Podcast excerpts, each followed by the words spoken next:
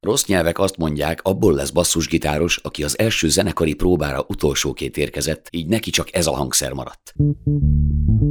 Vagy abból, aki összezavarodik a szólógitár hat húrjától, mert csak négyig tud számolni. Ezzel szemben az igazság az, hogy a basszusgitáros sokkal kiegyensúlyozottabb, mint a zenekar többi tagja. Nem futkározik fölöslegesen a színpadon, minden mozdulatának, fejbólintásának jelentősége van. Nélküle a ritmus szekció csak félkezű óriás, és amíg a felszínes csajokat lenyúlja a frontember, az igazi nők mindig a basszusgitárosba szeretnek bele. Privát rock történet.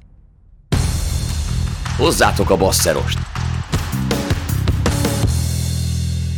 A privát rocktörténet sorozat 2005 és 2007 között forgott Budapesten, majd két éven át sugározta a Filmmúzeum televízió. Nagyon sok anyagot rögzítettünk, annyit, amennyiből négy sorozat is kijött volna.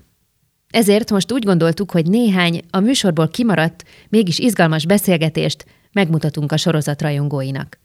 Ebben az évben a basszusgitárosokkal készült beszélgetésekből szemezgetünk. És rögtön egy olyan zenésszel kezdünk, aki nem is volt basszusgitáros, sokkal inkább fúvós, de leginkább énekes. Csodálatos hangú énekes. Mégis basszusgitárosként jelezték a lemezeken. Artistaként bejárta a világot, mint az öt luxor egyike, aztán hazajött és zenélni kezdett. Somló Tamás már nincs közöttünk, pedig nagy szükségünk lenne nyugalmára, sallangmentes bölcsességére. Ezért olyan fontos ez az epizód. Következzen 50 perc Somló. Jártam a nyolc kerbe, a Práter utcai általános suliba, és ott volt egy ilyen zenei tagozat, arra is jártam, hegedültem, és akkor nem tudni miért valamiért a tanáraim kihaltak mellőlem sorban. Egyik tüdőbeteg lett, a másik valamilyen beteg lett, a harmadik diszidált, a negyedik azt hiszem megadta magát.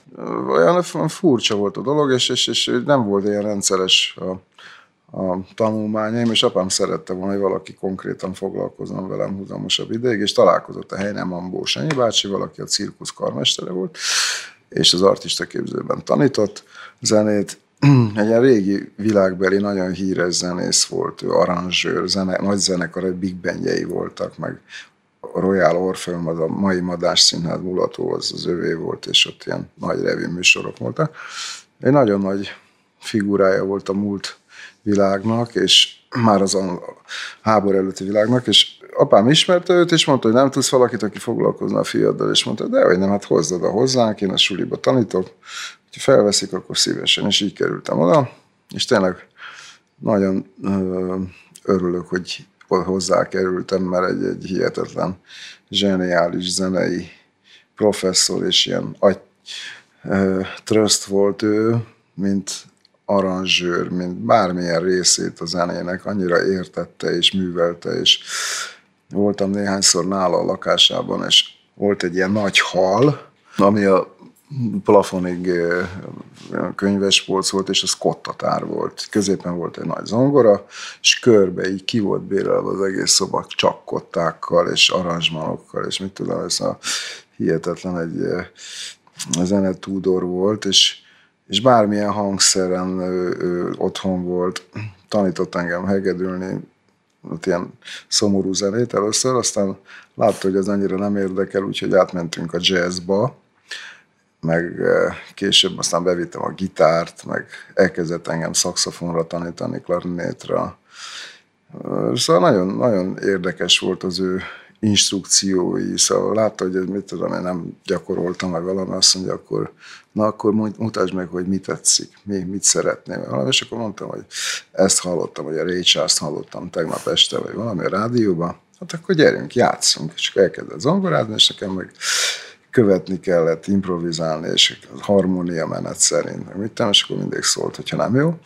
És nagyon, nagyon tetszett az ő, ő metodikája, és nem erőszakolt a dolgokat, meg nagyon rugalmas volt, és nagyon szerettem hozzájárni. Aztán az artista képzőbe elvégeztem a sulit, mellette paralelén zenéltem ilyen Timur és csapata alapon, először az Atlasszal, akik ott a József körúti ismerettségből adódó a Flam Ferenc bíró doki, aztán a Dunaparti lépcsőkön megalakítottuk a Flam, az Atlas zenekart, utána a bátyám szólt egyszer, hogy a Lauxnak volt az évfolyamtárs az egyetemen, és hogy keresnek egy szakszafonos, hogy menjek el jelentkezni, és akkor elmentem, és meghükrözek, meg, megfeleltnek, véltek és felvettek. A Vitek Marival egyszerre vettek fel minket az Omegából, és akkor három évig én omegáztam a suli mellett. És én mondtam, hogy amikor befejezem a sulit, én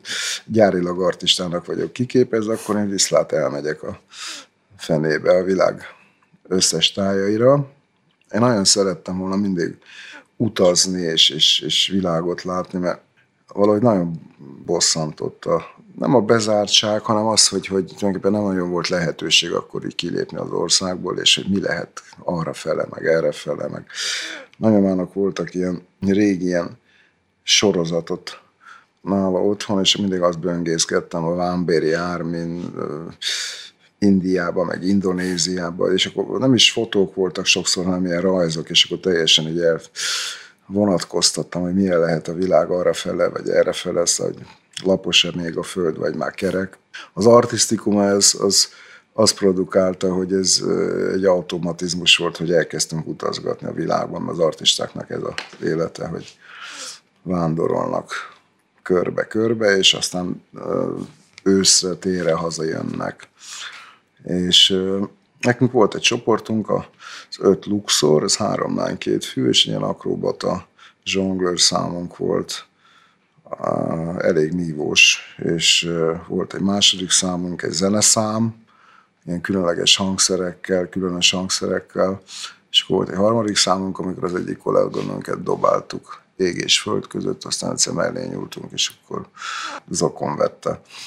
És pont tegnap találkoztam vele Cegléden, ő Hollandiában él, és örömmel konstatáltuk egymást, hogy még meg vagyunk, meg jól vagyunk, és hát aztán az volt a trend, hogy a lányok egy idő után három lány egyszer csak szerelmesek akartak lenni, meg kisbaba, meg család, meg Szóval ez lett a fontossági sorrend, és ezt mi nem tudtuk nekik bevállalni, mert hát mi iskolatársak voltunk, meg olyanok, mint a testvérek, és, és szép sorba egy férhez mentek a világ különböző tájain, és akkor maradtunk a kollégámmal ketten, és mondtam, hogy hát én most téged nem veszlek el feleségül, inkább abba hagyom.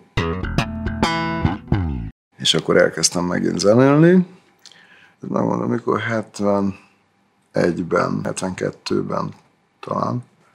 Igen, elkezdtem a kekszel, a baksasóssal, Áudianó, stb. Nagyon érdekes egy formáció volt, a mai napig egy ilyen, egy ilyen nagyon érdekes emlék a fejemben, szóval ilyen, az, az, az, az nagyon hiányzik a, a mai zenei szakmából, vagy körképből. Egy ilyen, egy ilyen különleges, egy fazon volt a Baksa, nagyon-nagyon tehetséges pali volt, aki, aki minden este, minden koncerten, minden bulin képes volt nem hogy megújulni, hanem egy teljesen extrém, meg nem beszélt témáról kezdett előadást, egyetemi értekezést tartani, de úgy, hogy közben az, az emberek sírtak a röhögéstől, és, és, és olyan hihetetlenül groteszk érzéke volt, annyira látta a fonákságoknak a hátsó dimenzióit, annyira érezte, és annyira ki tudta fejezni, interpretálni. Ráadásul volt egy ilyen eszméletlen fazonja, egy ilyen vékony, ekkora orra volt, és ilyen, ilyen feje, úgyhogy már ránézett az ember, már röhögött. És ehhez párosult az, hogy eszméletlen intelligens krapek volt, és Szóval egy ilyen, egy ilyen, egy egész különleges dolgot honosított meg akkor, egy ilyen performance-szerű mm, előadás. És akkor, amikor ezt befejezte, leült pihenni, akkor mi elkezdtünk zenélni. És akkor mit tudom, megtanultunk egy ilyen Steve Winwood lemezt egyik oldalát, akkor jött megint a baksa, akkor lejátszottuk utána a másik oldalt. Szóval be volt osztva, hogy volt egy ilyen színházi rész, volt egy zenei rész. És nagyon tetszett. Volt, amikor vidéken voltunk, hogy nem értették a baksa dumáit, meg a humorát, meg a őrültségét, és, és, és akkor volt, amikor meg akartak verni minket, úgy menekültünk haza. De itt Pesten általában általában értették, és egyre nagyobb ilyen tömörülés volt. Nagyon jó klubjaink voltak, a Citadella volt az egyik, a másik meg a Párizs kert.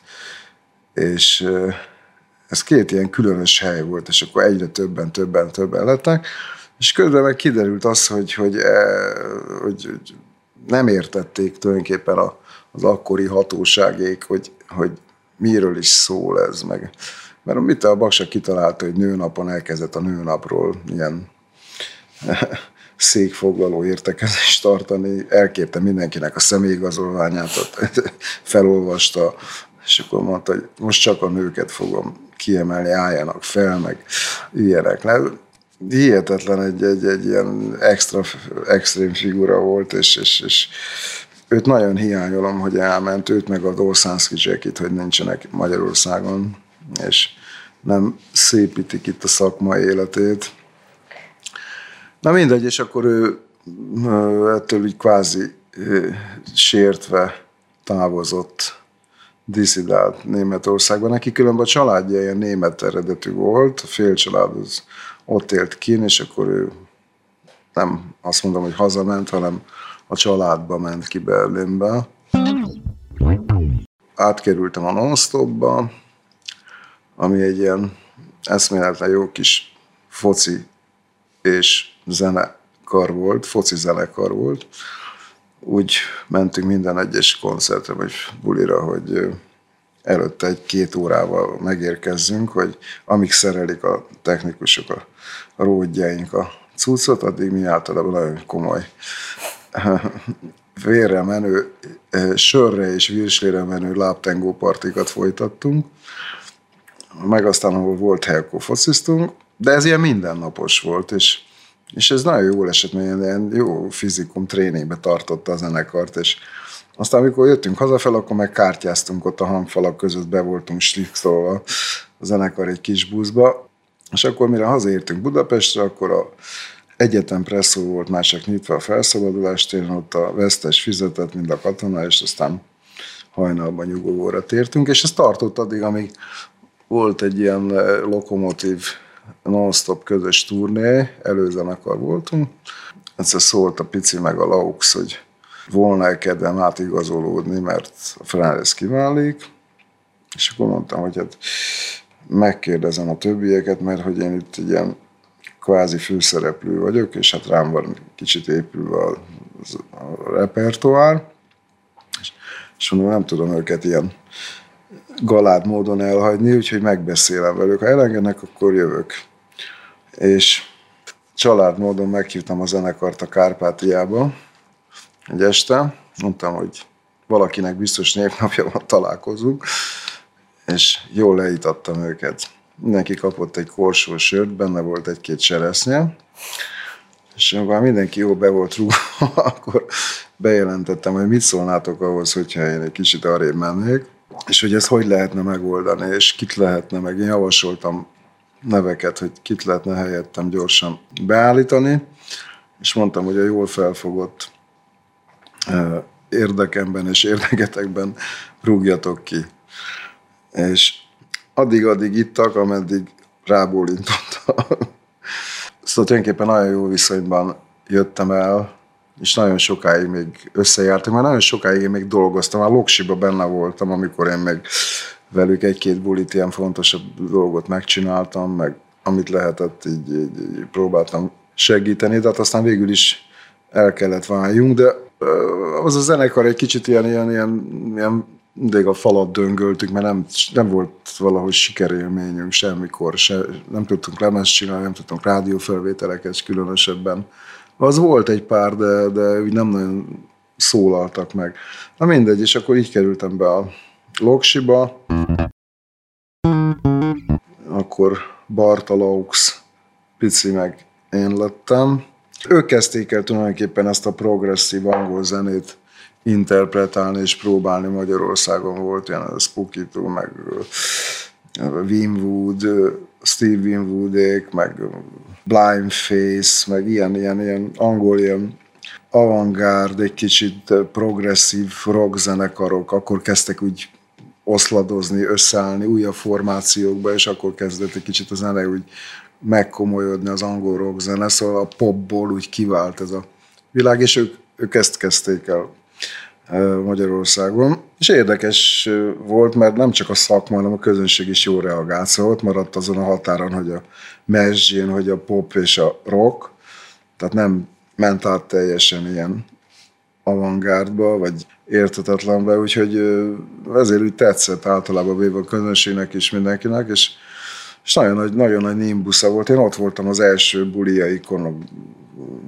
emlékszem a a lágymányosítónál, a parkszínpadon. Aztán volt nekik egy nagyon emlékezetes buliuk, még a régi Tabánban, ott fenn, a, ahol most a víztároló van, ott volt egy ilyen amfiteátrumszerű katlan.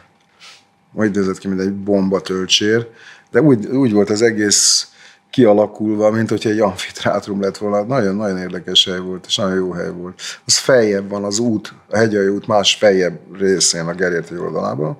Most víztároló van ott. Mm.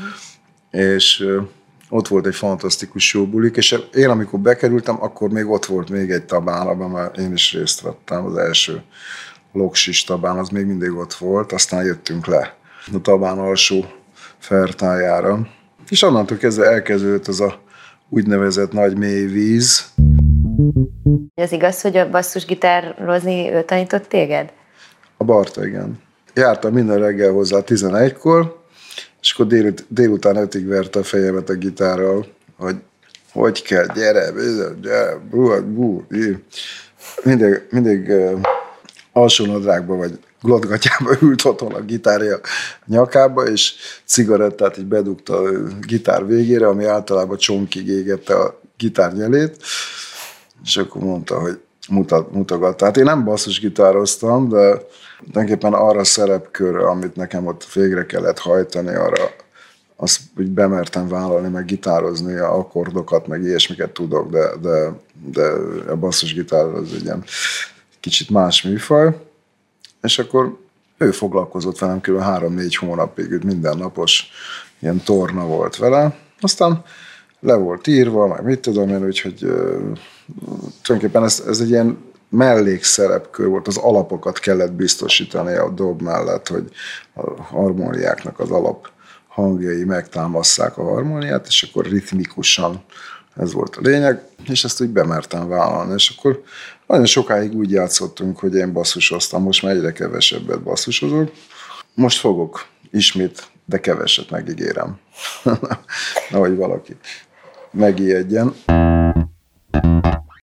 Olyan hirtelen összesűrűsödött egy csomó minden. Laux volt a organizatőr, menedzser, és nagyon-nagyon ügyesen csinálta, nagyon rátermett affinitással szervezte a zenekar jövőjét, meg életét.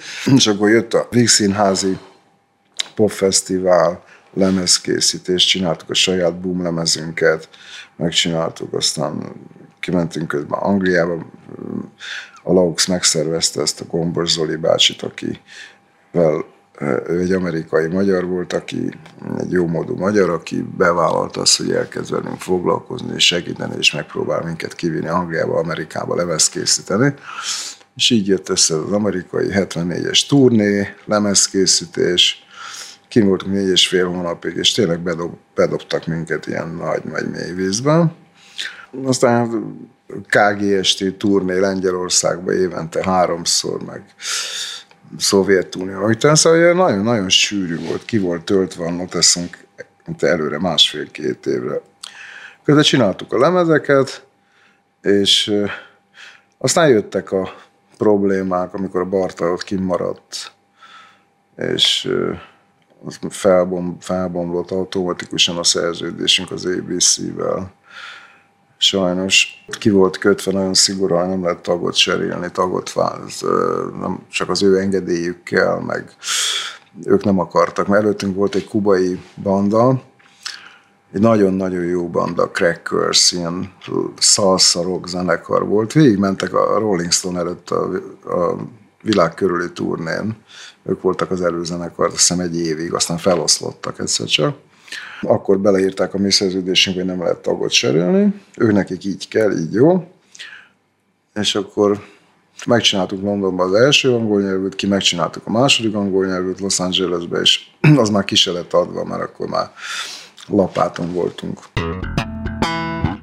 Meg arra hivatkozott, hogy az Izabella utcában lakott a harmadik emeleten, és ő nem fogja a szenet még egyszer a hátán felvinni, mert ott Los Angelesben meg süt a nap, nem kell szenet horcolni. Kicsit ilyen amerikamániás volt, és lett, és szerette olyan relikviákat begyűjteni, ami rá volt írva, hogy Made in USA, akkor azt elkérte, vagy kölcsönkérte, és nem adta vissza. És ne, egyszerűen elhatározta, hogy ő nem kíván ide visszajönni, és hogy mondjam, én, én akkor is azt mondtam, hogy ez mindenkinek a szuverenitása, hogy hol tetszik neki, és hol gondolja az életét. Volt a szerződésünk három évre előre, három lemez, három turnéval az ABC nevű társasággal, és ott volt a Gombos Zoli bácsi, aki mindenben támogatott minket, és segített, és fizetett, és stb. Úgyhogy abszolút nyitva volt a kapu előttünk, hogy, hogy visszamenjünk minden évben. És volt is olyan érzet a levegőben, hogy, hogy olyan, kicsit olyan különleges figyelemmel kísértek minket, mert mi voltunk az első ilyen kommunista rock'n'roll zenekar, aki átment az óceán alatt, és keletről, Magyarországról, és hát ez egy kicsit olyan izgalmas volt, hogy itt egy hungarian rock band, akik átjöttek, meg mit tudom én, és, és úgy meghallgattak minket. Nem azt mondom, hogy szétverték a házat, de, de legalább meghallgattak minket, és és olyan, olyan sztárok előtt játszottunk sorba, hogy az akkori amerikai legnagyobb ilyen zenekarok, egyéniségek, előadók előtt. Az Easy Taptól kezdve, mit tudom én, a Grand Funk Railroad, meg sok-sok mindenki. Utána négy hónapig ott össze-vissza repültünk, rohangáltunk, minden másnap játszottunk ilyen nagy rendezvényeken, sportsanakokban, fesztiválokon. És úgy, úgy bemutattak minket, végighurcoltak egész Amerikán, és megvolt arra a lehetőség, akkor találkoztunk az Aerosmith-szel, akkor majdnem ugyanolyan névtelen kis banda volt, mint mi, és mindig összeraktak vele, velük őket, olyan nem tudom, hogy, hogy hasonló stílusú, vagy nem tudom, milyen bandák voltunk. Legalább háromszor, négyszer játszottunk velük együtt, aztán a Rio Speed végen, a Joe Vas, meg mit tudom én, és ezekből, mikor mi eljöttünk, ezekből egy, egy-két éven belül ilyen szépen nagyon nagy sztárok lettek. Nem azt mondom, hogy ugyanez lett volna velünk, csak, csak úgy kicsit úgy ott volt a levegőben, nekünk az volt az előnyünk, hogy érdekesek voltunk, kuriózunk voltunk. Ez most már nem igaz, most már nem működik. De akkor az egy ilyen kuriózitás volt, hogy, hogy, hogy itt is van zene, meg itt a vasfüggöny mögül is csinálják ezt a műfajt, meg rock and roll, meg stb., meg saját kitaláció. Ott a saját nótáinkat játszottuk angol szövegekkel, és, és volt egy baromi jó támogatónk, a Jimmy Miller, aki a producerünk volt, és egy iszonyai nagy név volt akkor a szakmában, és egy ilyen elég-elég nagyon komoly kvalitású és nevű ember volt, és ő, ővele csináltuk mind a két lemezt. Az ő kilépése miatt automatikusan bombolt a szerződésünk. A másik az volt, hogy a turné menedzserünk ott eltüntetett valami több tízezer dollárt elszámolásnál, akkor azt elszámoltatták, de nem tudták, kirúgták, akkor közben megtudták, hogy mi osz, tehát kiszállt a Barta, és így problémák vannak. Szóval így több összetevője volt a dolognak, és akkor mi hazajöttünk, és nem maradt ott valaki, akkor kellett volna ott maradjon a Laux, és, és, és intézze, és járjon a nyakukra, hogy így nem érdekes, mert újra jö, tudunk jönni, mert hozunk egy új embert, és, és legalább olyan jó lesz, és stb. Szóval ott maradtak a dolgaink egy fiókban senki nem foglalkozott vele. A Barta nem, nem volt ilyen menedzser alkat, tehát nem is akart ebben foglalkozni, már elkezdte a saját életét építeni.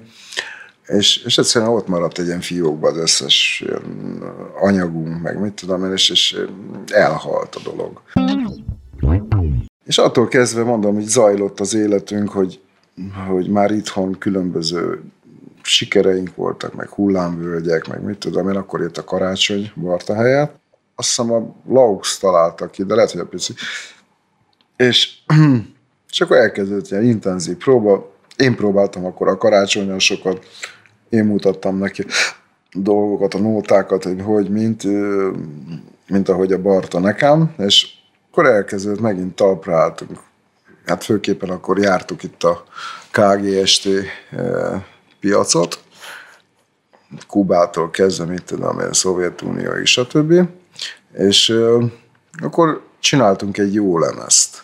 Akkor jött a zenekar, igen, igen, igen annyi volt, hogy, hogy egyszer csak a Laux is lemaradt a zenekarból, kimaradt. Ő későn kapcsolt, ő megpróbálta volna ezt a dolgot feléleszteni Amerikában, azt a szerző, volt szerződésünket, és, és így ez volt a mániája, hogy ezt ő valahogy rendbe hozza meg. És kiment Amerikába, és aztán annyira belebonyolódott ott a USA-ba, hogy ott maradt. és akkor már ketten voltak ott, de legalább mondtam, hogy nem baj, legalább vannak amerikai rokonaim, hogy küldenek csomagot. És, és akkor tanácstalanná váltunk. Több mint egy fél évig nem volt senki, csak mi hárman, és akkor picivel elkezdtük ezt ezzel lamentálni, hogy csináljuk, ne csináljuk, abba hagyjuk, ne hagyjuk. És én azon voltam, hogy ne hagyjuk abba, ő elég szkeptikus volt az ügyben, és akkor volt egy tévéfelvételünk, ahol nem tudom, aki kölcsarnokban vagy hol, hogy jégcsarnokban, ki volt rakva egy dobszuc, és mi előtt a hármal, és nyomtunk valami világhírű szerzeményünket, és, és kellett egy dob, és a Jánoska hozta a dobját, dobszuc. Hát én meg előtte egy hónappal ezelőtt láttam a generált játszani valahol, és meg akkor mondtam, hogy minek ezeknek két dobos, amikor nekünk egy sincs. És hozta Jánoska a cuccot, és mondtam neki, mondom, figyelj, de te vagy a második dobosod, ugye? Na mondom, akkor szerintem nincs rá szükség annyira ott, mint itt, mondom, este gyere fel hozzánk, és akkor odaírtam a picit, és akkor mondtam a picinek, bemutatom neked a új dobosunkat. Új dobosodat, a picinek le kihullott a haja, a mögött. Ezt én így konkretizáltam, és mondtam, hogy csinálok nektek valami jó kis kaját, meg addig ismerkedjetek, meg beszélgessetek, és én úgy gondolom, hogy a zenekart helyre kell állítani, és jó lesz. És mit és kimentem, és mire visszamentem, addigra már ki is rúgtak. Majdnem, hogy a zenekarból olyan jóba lettek. És akkor így visszaállt megint a trend, és akkor jött a Dusán.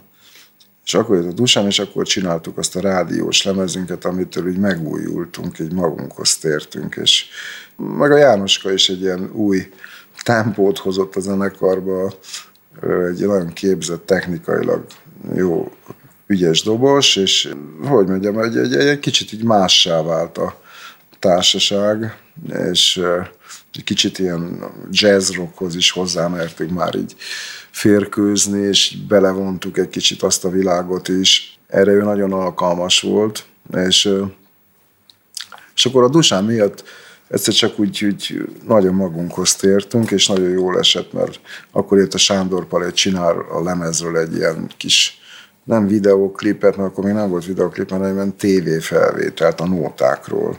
És ez marha jól sikerült, és borzasztóan tetszett mindenkinek, aki látta, aztán le is adták adásba, és meg is ismételték, és mit ebből azt hiszem, hogy később videókazetta lett. De úgy képileg megkoreografálták a nótákat, meg a Dusán dumáit, meg mit tudom, szóval, és ugye egy kicsit olyan újabb dimenzióba kerültünk, és az nagyon jó volt, és akkor úgy, úgy megint felmentünk a hullámok tetejére, megint így talpra állt a csapat, most már két új emberrel. A Dusán valahogy egy ilyen, egy ilyen új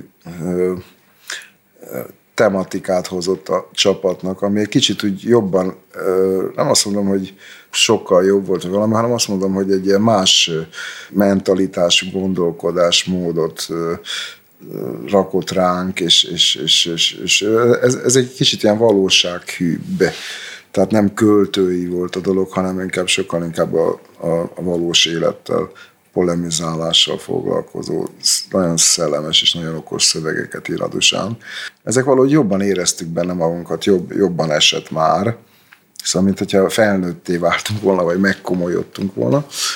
És, és akkor megint csináltunk egy-két jó lemezt, aztán csináltunk egy nem is olyan jót, aztán csináltunk megint egy jót, szóval akkor ilyen, ilyen változó hullámok voltak a, hogy mondjam, az életünkben, és, és aztán eljött az a pillanat, amikor, amikor így egyszer csak a 13. nem tudom, hányadik lemezünket úgy nem vették meg az ellenfél nélkül, és akkor kicsit így elkezdtük egymást okolni, meg elkezdtünk érthetetlenkedni egy kicsit a dolgon, hogy azért, mert, meg mit tudom én.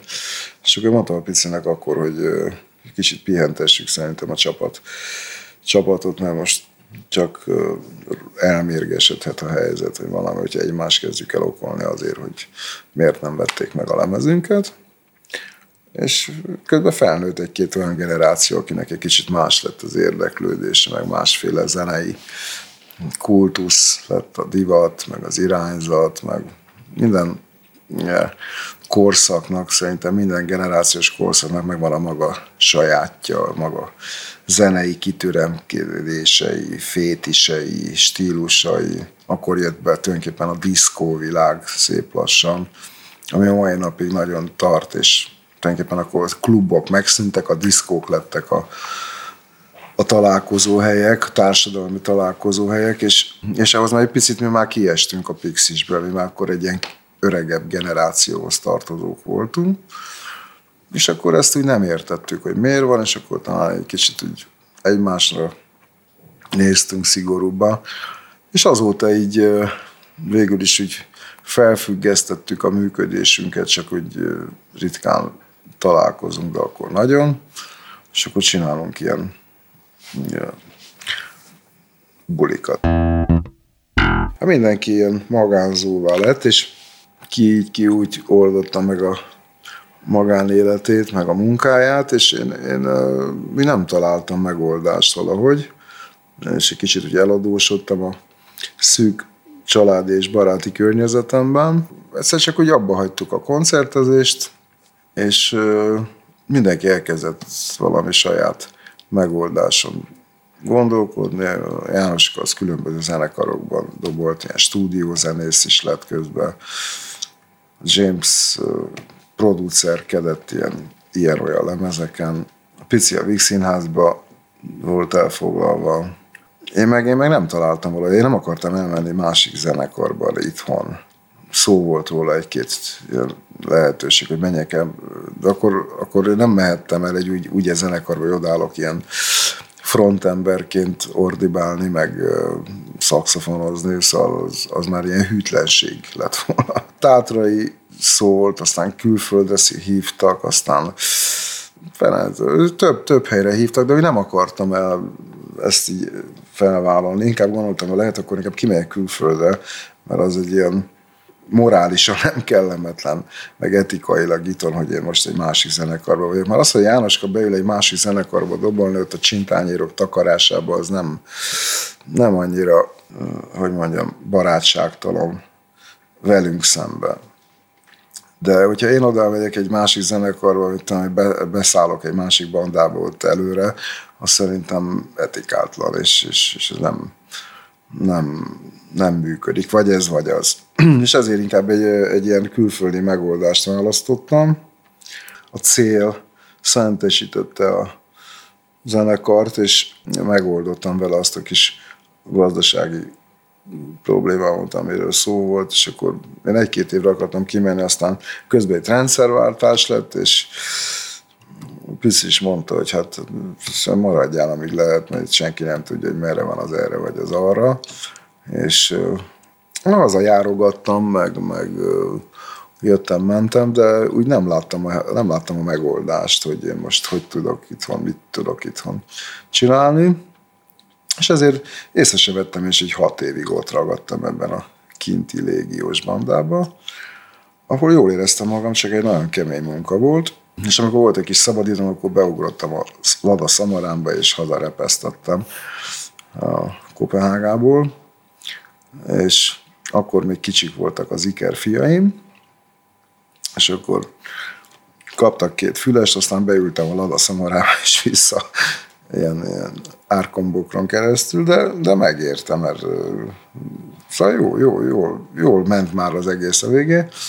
És akkor a Rózsival egyszer, amikor hazajöttem, beszéltem, és ő mondta, hogy figyelj, de most már abba kéne hagyjad ezt a kinti hm, bányát, mert itt elfelejtenek, aztán a gyerekei se fognak felismerni, meg én se. Úgyhogy gyere haza, és akkor csinálunk neked egy szóló lemezt. Ez volt az, amire én nem gondoltam. egy darabig sem, hogy szóló lemezt csináljak, és akkor mondta, hogy csinálják egy szóló lemezt, ő megéri a szövegeket, én meg írjak zenét, és téli-nyári turnéjába ő bevesz ilyen vendégnek, és erre jöttem haza, és akkor elkezdtem ezeket a szólisztikus önmegvalósító lemezeimet készíteni, ahol nagyon sok mindenki benne van, meg közreműködik, meg segített, úgyhogy most is köszönöm nekik. És akkor kialakult egy ilyen saját lólemez stílus, és akkor azóta egy ilyen zenész társasággal dolgozgatok és csinálgatom ezt. Hát most már nem nagyon, mert most már mit tudom, én három éve, négy éve nem csináltam ezt, és most két éve jobban két éve megjelent egy ilyen válogatás, ami átdolgozásokat csináltunk, de annyira nincs kedve senkinek most már lemez készíteni. Most már valószínűleg csak azért kell lemez készíteni, hogy legyen mire hivatkozni a, mecénásoknál. Nem veszik meg, és ez annyira rosszul esik, mert már nincs ilyen reflex, hogy az emberekhez ez eljut, és tudnak róla. És olyan, mintha nem tetszene, és ezt nem tudom magának megmagyarázni. Ezt nem, nem, hiába mondom azt, hogy azért, mert lemásolják inkább, mint hogy megvegyék, meg mit tudom én, akkor is az annyira rossz érzés, hogy nincs a boltokban, nem mondják, nem, nem Szóval semmiféle ilyen reflexió nem jön vissza arról, hogy, hogy ennek volt valami haszna vagy értelme. És az emberben ilyen, ilyen mm, nagyon negatív emóciókat vált ki, úgyhogy elmegyek ebbe, de a exhibicionizmus, egészséges exhibicionizmus is szép lassan kihal az emberből, vagy az egészségtelen. Nem tudom, hogy mi lesz ennek még a jövője, mert sehol nem tudják, sehol nem találták még ki, hogy, hogy csináljunk egy lemezt, és azonnal rakják fel a netre, vagy, vagy és hogy fogjuk ebből viszont látni azt, hogy, hogy volt ennek értelme, volt, van benne ráció, tehát csináld, ne hagyd, izé, csináljad, és igen, van benne értelem. Ezt majd biztos valamikor ki fogják találni, hogy hogy, meg mind, de, de egyelőre egy ilyen teljes szkeptikusan, ilyen, ilyen vissza, visszafogott mindenki, és, és, és nem találjuk a megoldást, és nem találják kint sem a megoldást. Azért mondom, ennek dacára sokan csinálják a trendet, hogy azért minden egy-két évben kiadnak egy ilyen kiadványt maguknak. és hát, hogy legyen mire hivatkozni, végül is erről szól. Igazából a megfejtés az egy nagy kérdőjel, hogy hova vezet a zeneipar. De én bízom benne, hogy egy ilyen egy-két éven belül ez valahogy realizálódik és kitalálódik. Ezért végezted el egyébként a jogi egyetemet? Hát nem ezért, azért végeztem el, mert ez már egy régi mániám volt, meg kíváncsi voltam, meg kíváncsiságból, hogy úgy mondjam. Apám is csinálta ezt. Aztán én régen, nagyon régen, még az Omaga korszakban, ott ötves klubban játszottunk a jogi egyetem klubjába, és akkor ott mondta nekem a akkori igazgató úr, hogy Szóval miért nem jelentkezel? Azt jelent, próbáld meg, hogyha ennyire tetszik, meg mit tudom én, és akkor jelentkeztem, és nem vettek fel, aztán jelentkeztem még egyszer, és volt egy korepetitorom, aki ma alkotmánybíró, és akkor se vettek fel, nem ő miatt, hanem én hülyeségem miatt, és uh, írásbeli nem sikerült, aztán a szóbeli elcsúsztam egy kérdésen, na mindegy, és akkor ezt így sútba tettem, ez, ez, ez 70-es években volt, és most meg egy ilyen véletlenszerűen jött el a dolog, mert indult egy ilyen levelező szak, ilyen posztgraduális másoddiplomásoknak, ami fizetős, és az azt jelenti, hogy kétszer egy héten, vagy háromszor be kellett menni előadásokra,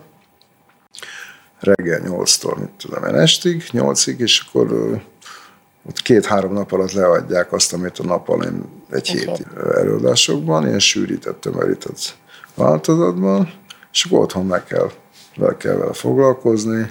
Aztán a vizsgák azok ugyanazok, mint a többieknek, olyan kevert társaság jár vizsgázni, nappalisok, estisek, levelezők, stb. Ott ez nem előny sem hátrány. És akkor így mentek az évek, és így először a hugommal kezdtem, mert ő mondta, hogy gyere, majd én segítek neked, megtanítanak tanulni megint, meg mit tudom, és ez így is volt egy ilyen agytröszt. És ö, aztán ö, másfél év után azt hiszem ott hagyott engem, mert kapott egy nagyon jó állást, jó orvos, és ilyen orvos jogász szeretett volna lenni, és ott hagyott engem, mert kapott valami nagyon komoly állást, ami, nem, ami mellett ez nem fért bele neki. És akkor mondtam, most hagysz itt, amikor elvégeztük a római jogot, és, és akkor valahogy így elkezdtem egyedül, már addigra egy kicsit megtanultam a tanulást, és akkor folytattam, meg a fiaim mondták, hogy Fater, mi van, kirúgtak, meghúztak, UV, és akkor, akkor mégis megmutatom nekik, és akkor valahogy így elkezdtem folytatni a dolgot, és egész addig, amíg elérkeztünk a negyedik évbe, ahol is több UV-m keletkezett, amire gondoltam, és egy kicsit ugye elkeseredtem, mondom, ez annyira ciki, meg megalázó, meg mit tudom én, itt hagyom a csapott papot, baráti, családi körön mondta, hogy azért ne hagyjam, hanem próbáljam meg valami, és akkor valahogy átmentem ezen az utolsó holdponton, és befejeztük.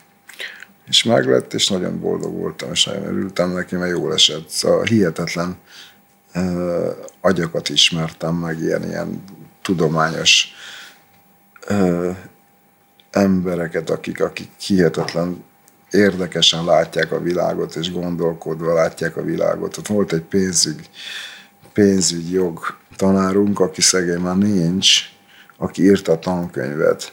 Olyan előadásokat tartott, hogy az előadó az nem, hogy tele volt, hanem még a plafonon is álltak és ültek és sültek, mert nappal is sok lejártak hozzá, hogy hallják ezeket a hihetetlen előadásait. És a pénzügyjogot, ami egy elég száraz, nem tudom milyen téma, azt ő emberi módra fordította le, a saját könyvét emberi nyelvre fordította le, és, és halál értelmes volt. Annyira érthető volt az egész, hogy hazamentem, ott nem is kell tanulni. És mindig azon beszélgettünk, hogy miért nem ilyen emberek a miniszter, vagy a, a, a gazdasági miniszter, vagy a többi. Szóval ilyen, ilyen embereket kéne valahogy, ilyen szakmai szakembereket. És hát rengeteg ilyen mindenki tanított, akik az eltén nagyon komoly tanárikkal. És hogy nagyon érdekelt, és nagyon tetszett. Hát aztán volt, amikor így kirúgtak, meg berúgtak, meg mit tudom én. Hát a Jánoska az zöld. A James az kék, a pici az sárga, most nem a hepatitis C miatt mondom, én meg lila. A zenekari társakat így jellemezni, hát mindenki egy magának való személyiség, és hát valószínűleg azért került mindenki ebbe a csapatba, mert a többi három azt gondolta, hogy ennek valanyi adottsága, tehetsége, ami itt a ehhez a műfajhoz, ami az LGT, meg a Loksi, ehhez, ehhez szükséges. Tehát ebben a úgynevezett kreatív gondolkodásban és tevékenységben, ami volt annó az életünk, hogy csináltuk a lemezeket elég sűrűn és sorba. Ebbe tulajdonképpen, hogy mondjam, öt emberről van szó a Dusánnal együtt most már, vagy ez akkor, és tulajdonképpen itt, itt, itt olyan, olyan társulat, szakmai társulat jött össze, aki, aki közös, közös amplitúdóban gondolkodott a zenében, valamennyire kénytelen, keretlen egyivású volt a, egyivásúak voltunk az öltözőben, a kocsmában, és a, a hallgatott zenében. Tehát amit mások készítenek, és mások találnak ki és fel, és ebből úgy, úgy, úgy összejött az, hogy, hogy hasonló az ízlésünk és az elképzelésünk a, az akkori és a mai rockzene szintjével, értékével, nívójával. Egyforma dolgok tetszettek általában, egyforma dolgokat kritizáltunk, értékeltünk, hallgattuk. Úgyhogy de szerintem ez szükséges ahhoz, hogy egy, egy csapat jól tudjon működni, hogy, hogy, hogy van egy attól függetlenül egy másféle mentalitású emberekről van szó, de, de mégiscsak van egyfajta közös ízlésük a, a mi általunk készített dolgokkal, tehát az irányába, hogy mi, miben gondolkodjunk. Aztán van piknikus, melankólikus, szangvinikus és fizikus a zenekarban. Úgyhogy Kedvenc LGT buli? Hát a tabánok voltak a kedvenc LGT bulik messze menően, és aztán mikor azt már nem tudtuk önerőből finanszírozni, meg létrehozni, meg csinálni, akkor egy kicsit úgy magunkra maradtunk, és, és akkor úgy ezen is kezdtünk úgy polemizálni, meg, meg kerestük az okokat, hogy miért nem. Hát azért nem tudtuk, mert ahhoz már kellett volna olyan anyagi támogatás, hogy, hogy, vagy olyan anyagi befektetés, amit már nem tudtunk önerőből kitalálni, hogy sokkal nagyobb technika, sokkal nagyobb fény, fedett színpad, mit tudom. Ez a, egyszerűen már elfogyott ott a mi lehetőségünk, és ezért egyszer csak úgy elmaradtak a tabának, mivel ezt nem tudtuk megvalósítani, mert ezt a nagy közönséget, aki ott megjelent, ezt ki kellett volna szolgálni, úgyhogy legalább valamennyire hallják, hogy mi mit kiabálunk a mikrofonba. És, és akkor egy sok tabán így elmaradt a végén, tulajdonképpen az első ilyen tabán pótló bulér, annak hívom, az a 92-es nyugati pályaudvar, ahol már, ahol már meg tudtuk valósítani az akkori mecénásunk révén, az, hogy, hogy, hogy olyan technikai és statikai, és nem tudom milyen felvonulást tudtunk, kiáll, tudtunk kiállítani magunkat, hogy, hogy az megfelelő volt, és, és az, emberek ezt, az embereknek ezt tetszett, és elfogadták. Hát én nem éreztem túl jól magam, mert én nem gondoltam, hogy búcsú buli, én csak a plakáton láttam meg, és a pici ezt így előre nem kommentálta, és akkor, vagy mondjam, ez, ez, ez is szóvá is tevődött, aztán ebből azt éreztem, hogy a picinek ebből annyira elege van, már belőlem is, meg, meg a zenekarból, hogy lehet, hogy ez a, ez a mit tudom, búcsú buli tényleg. Aztán, aztán kiderült, hogy mégse, mit tudom, én jött utána azt hiszem a kapcsolatnap. Csináltunk egy filmet a Sándor Palival. Nem szakadt meg a dolog annyira, de, de arra az valahogy kialakult, hogy a négy-öt évenként előbb nem, nem kívánatos nagyon összejönni, mert, mert így jó, mert így mindenki így kipiheni magát, meg, meg csinálja a saját dolgát, és akkor négy-öt évente egyszer csinálhatunk egy ilyen revival emlékkoncertet saját magunkra is tekintettel, meg hát a környezetünk, barátaink, azok egy kicsit mindig predestinálnak, hogy mondják, hogy miért nem, miért, gyerünk, csináljátok már valamit, hogy legyen megint egy buli, mert társadalmi igény van rá. és akkor és akkor négy-öt évente valahogy így összeverbúválódik az, hogy legyen mégis egy buli, egy koncert. Aztán vannak ilyen túlélő csapatok a világban, az Omega, a, a Rolling Stone, akik, akik szerintem mind halálig fogják ezt a dolgot csinálni. És hát a, a zene azért valahol egy szövetszerkezet, ami összehozza az embereket mindenféle, hogy mondjam, ideológiai és politikai és nézetbeli, filozófiai, pszichikai ellentétek dacára. Szóval a zene az egy ilyen béke bagarja, és szerintem az, az, az abszolút alkalmas feloldani a, a viszonyokat, ellentéteket. Annak van egy ilyen mindenen áthatoló pozitív szaga, íze és hatása. Lehet, hogy ez addig fog tartani, ameddig már ilyen tolószékkel jövünk be, vagy, vagy esetleg elesek a lövészárokba, a zenei lövészárokba, és akkor lesz egy ilyen ravatalozó koncertünk, vagy egy ilyen búcsú turné, vagy mit tudom én. Szóval én szerintem a lényeg a dolognak az, hogy, hogy addig lehet csinálni. Tulajdonképpen ennek a műfajnak nincs történelme, története. Ezt még nem találták hogy ezt mikor kell abba hagyni. Ízlésesen. És ezt mindenkinek magának kell szerintem megfejteni, mindenkinek kell lenni annyi önkritikájának, hogy azt mondja, hogy én már most már azért félában nem fogok, vagy tudom én, tolószékben nem fogok a színpadra menni, mert ez már nem odavaló, vagy valami, és, és akkor vagy pedig tudja azt magáról, hogy neki már ebből elege van, és is szeretne visszavonulni, vagy lehiggadni, vagy valami. Én szerintem ezt lehet csinálni végtelenségig, már csak ízlésesen és megfelelő módon, megfelelő koreográfiával és megfelelő stílusban és diszkréten és, és szépen. Ez volt a Privát Rock Történet Podcast, melyet a Kinopolis Kft. csapata készített. Ha tetszett, gyere a Kinopolis Budapest Facebook oldalra, és keres magadnak más izgalmas hallgatnivalót. És persze lájkolj, csillagozz, jelölj és iratkozz fel, hogy nekünk is jó legyen. Köszönjük! A műsor az NKA hangfoglaló könnyűzenei támogató program támogatásával készült.